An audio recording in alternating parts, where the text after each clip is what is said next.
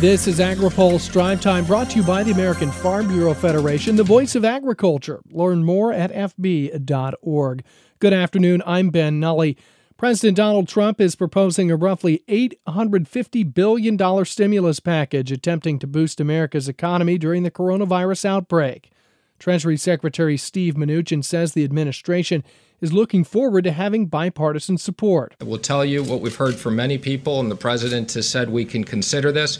The payroll tax holiday would get people money over the next six to eight months. We're looking at sending checks to Americans immediately. And what we've heard from hardworking Americans, many companies have now shut down, whether it's bars or restaurants. Americans need cash now, and the president wants to get cash now. And I mean now in the next two weeks. Mnuchin was on Capitol Hill this afternoon briefing Senate Republicans on his proposal. The Senate is now sifting through the House funding bill for coronavirus relief. Speaking to reporters earlier today, South Dakota Republican Senator Mike Rounds says small businesses are going to be impacted. These are the hospitality industry folks. These are the people that are the, the dining areas, people that are really on the front lines in many cases. We want to make sure that they're taken care of with this economic stimulus package as well. And for those businesses that are receiving loss of income, they're going to be shut down for a while or their, their activity is going to be extremely limited. There's got to be a way for their financial institutions to respond and to assist them with a package as well. Senate Agriculture Committee ranking member Debbie Stabenow, Democrat from Michigan, says Congress will have to determine who's hit the worst economically. Best ways, frankly, to stimulate the economy is to make sure that people have food assistance and they can purchase food in a grocery store. That's a very big stimulus. And rural broadband, particularly right now when we're telling people you may be home instead of going to school or going to college or at, you know working at home in some way, um, it's really going to disenfranchise small towns and rural communities. Majority Leader Mitch McConnell told reporters this afternoon the Senate will vote on the House bill as quickly as they can before moving forward on Phase 3 legislation. Major consumer brand companies are working to minimize supply chain disruptions locally and internationally. Brian Zumwalt is Executive Director of Public Affairs for the Consumer Brands Association.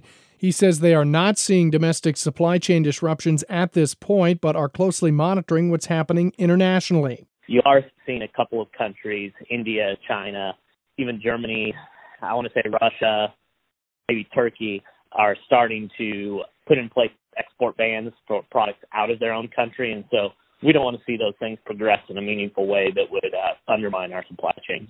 He says CBA is trying to lessen hoarding at grocery stores across the country, too. You're in a situation now where consumers are buying three to five months worth of supplies that they don't necessarily need, and there's not a level of concern to justify that purchasing now. So it's a little bit of a challenge with the run on the stores, but we're working to address it. Zumwalt says CBA has also asked that manufacturers be exempt from gathering laws in order to continue to supply consumers with essential products. Here's a word from our sponsor. The American Farm Bureau is closely monitoring food supply issues as we work together to protect our families, friends, and communities from the coronavirus. We are urging the administration to safely revise new restrictions on the entry of skilled laborers into our country. Farm Bureau is committed to protecting our food supply and supporting our members. Learn more at fb.org. The Department of Agriculture is partnering with a major beverage company, college, and global logistics company to send 1 million school meals to out of school students in rural America. Starting next week, the Baylor Collaborative on Hunger and Poverty, McLane Global, and PepsiCo will begin distributing in sharply increasing capacity of nearly 1 million meals per week.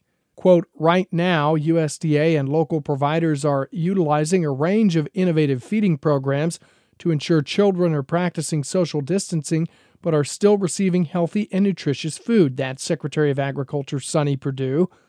The food boxes will contain five days worth of shelvable packaged foods that meet USDA's summer food requirements. PepsiCo is also providing $1 million to fund Baylor's distribution system in the upcoming weeks. Always stay up to date with the latest agriculture, trade, environment, and regulatory news at agripulse.com. In Washington, I'm Ben Nuelle.